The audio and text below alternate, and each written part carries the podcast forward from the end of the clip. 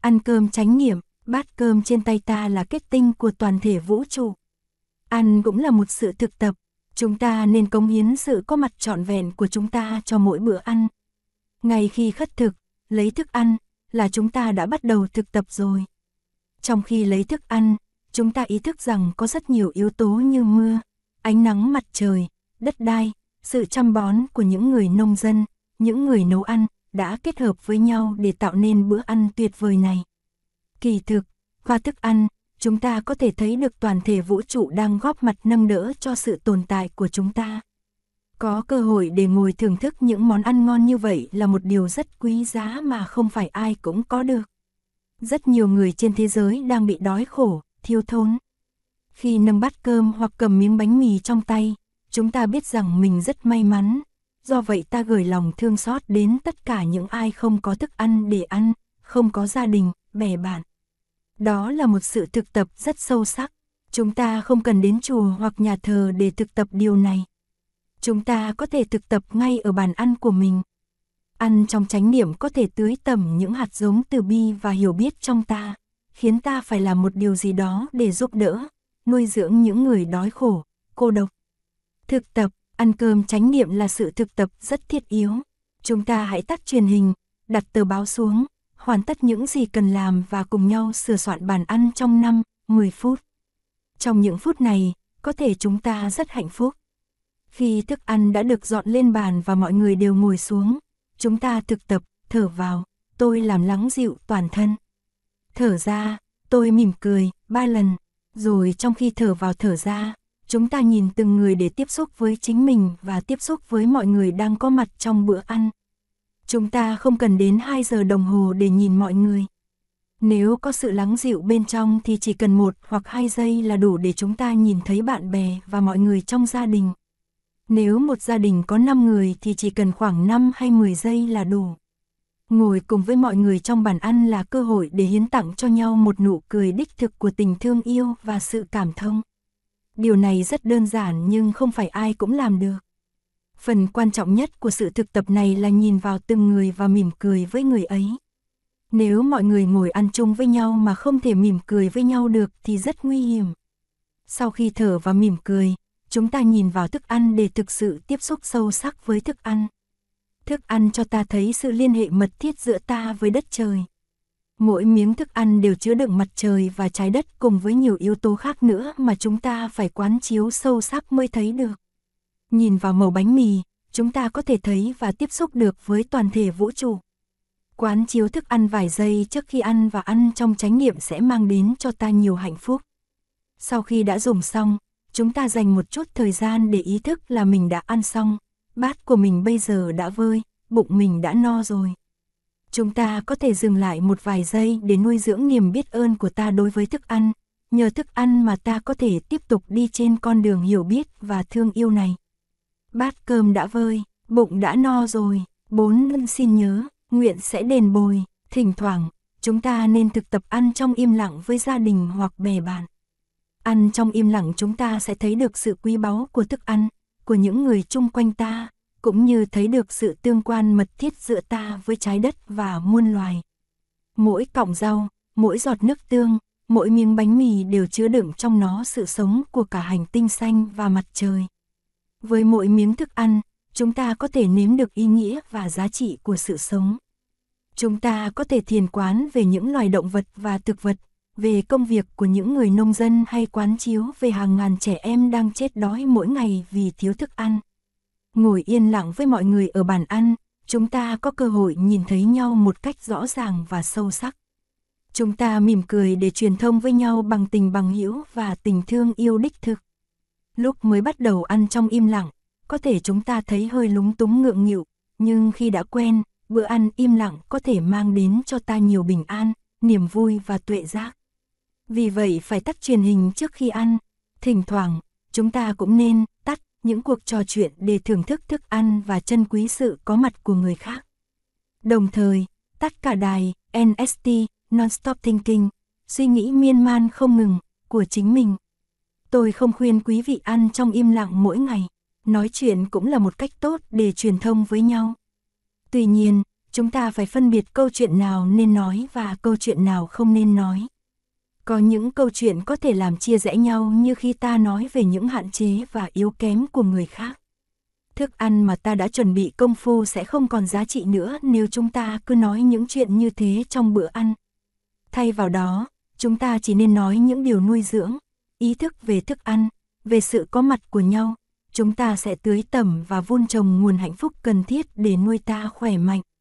Nếu chúng ta so sánh kinh nghiệm này với kinh nghiệm khi chúng ta nói về lỗi lầm của ai đó thì chắc chắn ý thức về một mẩu bánh mì trong miệng sẽ nuôi dưỡng chúng ta nhiều hơn.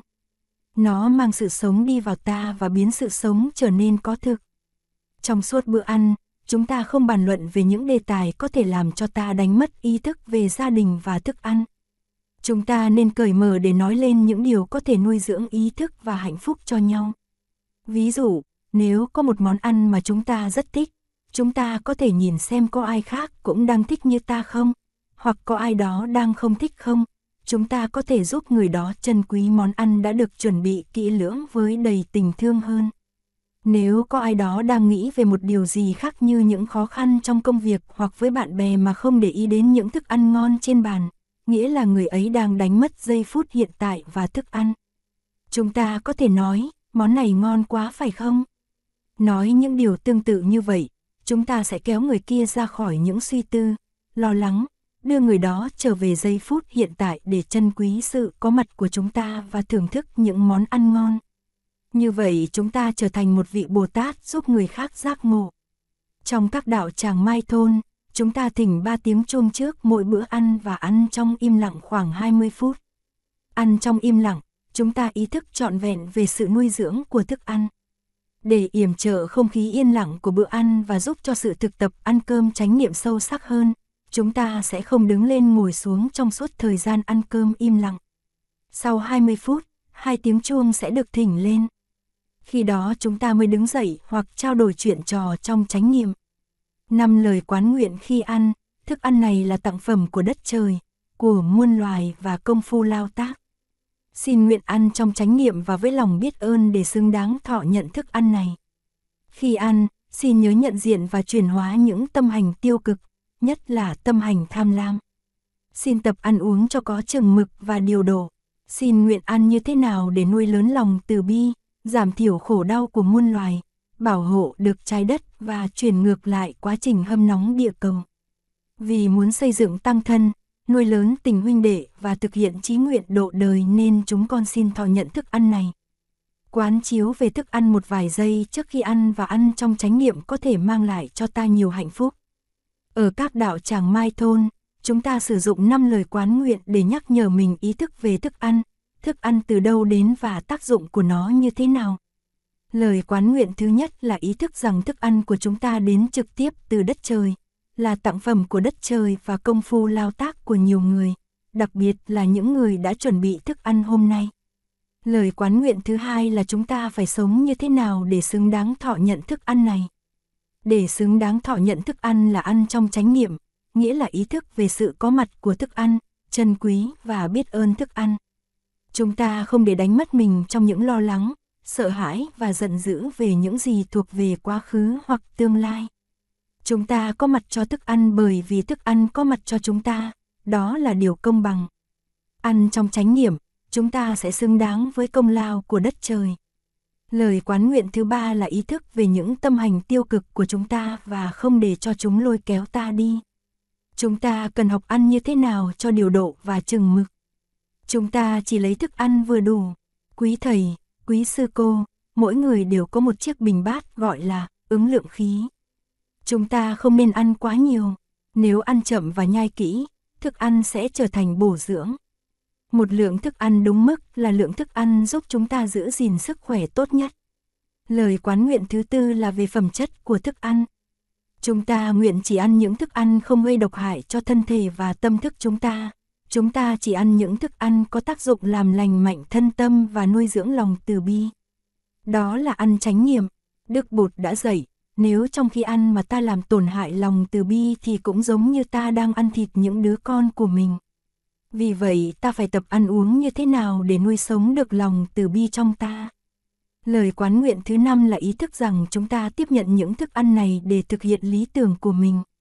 Đời sống chúng ta phải có ý nghĩa, ý nghĩa là giúp mọi người vơi bớt khổ đau và tiếp xúc được những niềm vui của cuộc sống. Khi chúng ta có lòng từ bi trong trái tim và biết rằng chúng ta có khả năng giúp được một người vơi bớt khổ đau thì cuộc sống của ta bắt đầu có ý nghĩa hơn. Thức ăn rất quan trọng đối với chúng ta và mang đến cho chúng ta rất nhiều niềm vui. Một người có khả năng giúp được cho nhiều người, đó là điều mà chúng ta có thể làm bất cứ ở đâu. Thực tập trong nhà bếp, mặt trời xanh dờn một rổ rau tươi, vạn pháp nương nhau làm nên cuộc đời. Nhà bếp có thể là một nơi thiền tập, chúng ta hãy thực tập chánh niệm trong khi nấu ăn hay rửa dọn. Chúng ta có thể làm những công việc của mình một cách thư giãn, nhẹ nhàng, thanh tịnh, theo dõi hơi thở và tập trung tâm ý vào công việc của mình. Thực tập, chúng ta có thể lập một bàn thờ nho nhỏ trong nhà bếp để nhắc nhở chúng ta thực tập chánh niệm trong khi nấu ăn. Có thể là một chiếc kệ nhỏ đủ để đặt một bát nhang, một bình hoa nhỏ và một tấm ảnh của tổ tiên hoặc một vị thầy tâm linh, một tượng bụt hay tượng Bồ Tát, bất kể cái gì có ý nghĩa nhất đối với ta. Khi vào nhà bếp, chúng ta có thể bắt đầu công việc bằng cách thắp lên một cây nhang, thực tập thở trong chánh niệm, làm cho nhà bếp trở thành thiền đường. Trong khi nấu ăn, ta phải cho mình có đủ thời gian để không phải hấp tấp, vội vàng. Chúng ta phải ý thức rằng thức ăn ta nấu sẽ ảnh hưởng đến ta và ảnh hưởng đến sự thực tập của những người ăn thức ăn ta nấu. Ý thức này sẽ giúp chúng ta nấu những thức ăn lành mạnh, chuyên chờ được tình thương và chánh niệm trong ta. Khi dọn dẹp nhà bếp hoặc rửa chén bát, chúng ta làm như đang lau dọn bàn thờ trong thiền đường hoặc đang tắm cho một đức bụt sơ sinh. Rửa dọn như vậy, chúng ta sẽ cảm thấy an vui, hạnh phúc tỏa chiếu trong ta và chung quanh ta. Rửa chén là tắm bụt, cẩn trọng và nhẹ nhàng, cho trong sạch thân tâm, tâm con là tâm bụt, thiền trà, thiền trà là thời gian mà chúng ta được ngồi với tăng thân trong một bầu không khí tươi vui và tĩnh tại. Chỉ cần ngồi thưởng thức trà với nhau là đã hạnh phúc rồi. Đó là dịp để chúng ta loan báo, tin mừng, chúng ta có mặt với nhau, chia sẻ niềm vui và hạnh phúc cho nhau. Đôi khi, ngồi uống trà với bạn bè mà ta không ý thức về ly trà ta đang uống, ngay cả người bạn ngồi bên cạnh, ta cũng không có ý thức đủ. Thiền trà là thực sự có mặt với ly trà và với bạn bè của chúng ta. Chúng ta có khả năng an trú trong phút giây hiện tại cho dù những đau buồn và lo lắng vẫn đang còn đó. Chúng ta ngồi buông thư, thật thoải mái, không cần nói năng gì. Nếu có cảm hứng, chúng ta có thể hát cho nhau một bài hát, đọc cho nhau nghe một bài thơ, hay kể cho nhau một câu chuyện. Chúng ta có thể mang theo nhạc cụ hoặc chuẩn bị trước một tiết mục nào đó. Đây là cơ hội để chúng ta tưới tầm những hạt giống an vui, hạnh phúc, hiểu biết và thương yêu trong mỗi chúng ta. Thực tập, tại làng Mai, chúng tôi thường tổ chức những buổi thiền trà nghi lễ. Thiền trà này được giới trẻ, đặc biệt là trẻ em rất thích. Các em có thể giúp đón chào khách ở cửa ra vào. Sau đó, có thể mời một em dâng trà và bánh cho bụt. Thỉnh thoảng, các em tự tổ chức một buổi thiền nước chanh và mời ba mẹ, bạn bè đến tham dự. Chúng ta có thể huyền truyền thay đổi buổi thiền trà nghi lễ cho phù hợp với hoàn cảnh, không gian, thời gian và địa điểm.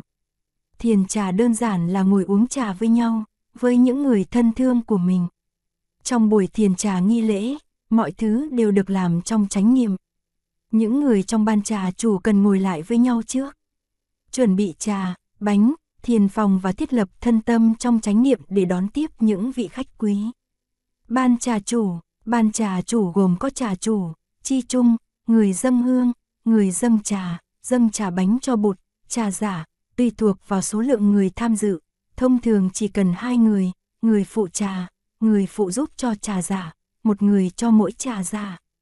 Những thứ cần thiết, nhang, nến, diêm, khánh, chuông, khăn giấy, có thể dùng những chiếc lá để đựng bánh, trà, bình trà, ly, khay, một đĩa hoa trà bánh để dâng lên bột và những chiếc bồ đoàn tỏa cụ được xếp thành vòng tròn. Đón khách, ban trà chủ đứng thành hai hàng hai bên ở cửa ra vào và xã chào từng người khi khách bước vào thiền phòng. Khách mời sẽ đi vào giữa hai hàng của ban trà chủ và ngồi xuống tiếp nối nhau quanh vòng tròn, xoay mặt vào trong. Hai người phụ trà giả sẽ hướng dẫn khách đến bồ đoàn của mình. Mọi người ngồi xuống trong im lặng và theo dõi hơi thở như ngồi thiền. Sau khi tất cả những khách mời đã được đón tiếp vào thiền phòng, ban trà chủ sẽ đến chỗ ngồi của mình. Vị chi chung sẽ thức khánh và thỉnh khánh mời mọi người đứng lên hướng về bàn thờ. Dâng hương, vị trà chủ và người dâng hương đi trong chánh niệm về phía bàn thờ, người dâng hương thắp nhang lên. Sau khi xá nhau, người dâng hương sẽ dâng hương cho vị trà chủ và đứng sang một bên, vị chi chung sẽ thỉnh ba tiếng chuông. Vị trà chủ sướng bài kệ dâng hương, rồi trao cây hương sang cho vị dâng hương để dâng lên bụt. Sau đó, chúng ta đảnh lễ bụt và các vị Bồ Tát, vị trà chủ trở về chỗ ngồi của mình, hướng về đại chúng và xá chào tất cả mọi người đến tham dự buổi thiền trà, búp sen xin tặng người, một vị bụt tương lai. Vị chi trung thỉnh một tiếng khánh và mọi người ngồi xuống. Dâng trà bánh cho bụt, vị trà giả sẽ pha trà vào ly dành cho bụt trong chánh niệm và nâng chiếc khay trà, hoặc đĩa, được trang trí với hoa và bánh lên ngang chán. Người dâng trà đi trong chánh niệm đến trước vị trà giả, xá xuống và nhận lấy khay trà, đi về phía trà chủ. Vị trà chủ đứng dậy, xá xuống, nhận khay trà bánh và đi về hướng bàn thờ, xá, quỳ xuống và dâng khay trà bánh lên bàn thờ bụt. Vị chi trung thỉnh một tiếng chuông sau khi khay bánh đã được đặt lên bàn thờ. Người dâng trà và trà chủ trở về chỗ của mình và xá nhau trước khi ngồi xuống. Nếu trong buổi thiền trà có một em nhỏ hoặc người trẻ tham dự thì ta mời người đó dâng trà bánh cho bụt. Tiếp khách, vị trà giả truyền khay bánh cho vị phụ trà. Vị phụ trà mỉm cười, chắp tay thành búp sen với lòng biết ơn, nhận lấy một cái khăn giấy, hoặc chiếc lá, một cái bánh, đặt chúng xuống và nhận lấy khay bánh. Người phụ trà bấy giờ lại mời bánh cho vị trà giả. Khay bánh được truyền tiếp cho người ngồi cạnh bên người phụ trà. Và cứ thế tiếp tục cho hết vòng tròn. Mọi người đều nhận bánh và truyền bánh như vị phụ trà, nhận lấy một cái khăn giấy, một chiếc bánh, trước khi đỡ lấy khay bánh và truyền cho người kế tiếp. Trong khi bánh được truyền đi, vị trà giả bắt đầu rót trà, chỉ rót đủ số ly cho số người có mặt trong buổi thiền trà. Khi khay bánh được truyền về lại thì khay trà sẽ được truyền đi và cách nhận trà cũng giống như cách nhận bánh. Thưởng thức trà bánh và chia sẻ. Sau khi những cây khay đã được truyền về, vị trà chủ đọc bài thi kệ thiền trà và mời mọi người thưởng thức trà bánh trong yên lặng. Thi kệ thiền trà, chén trà trong hai tay, chánh niệm nâng tròn đầy, thân và tâm an trú. Bây giờ và ở đây, sau khi thưởng thức trà trong im lặng một lúc, vị trà chủ mời mọi người chia sẻ những bài hát, bài thơ hay những kinh nghiệm tu học về, về. Kết thúc buổi thiền trà. Trước khi kết thúc buổi thiền trà 5 phút, vị chi chung phải thông báo cho mọi người biết là còn 5 phút nữa buổi thiền trà sẽ kết thúc. Buổi thiền trà kết thúc bằng 3 tiếng khánh. Đầu tiên, tất cả mọi người đứng dậy, xá nhau. Rồi hướng về bàn thờ bụt và xá bụt. Sau đó ban trà chủ sẽ ra cửa tiễn khách ban trà chủ xã mọi người trong khi các vị khách thong thả rời thiền phòng trong chánh niệm.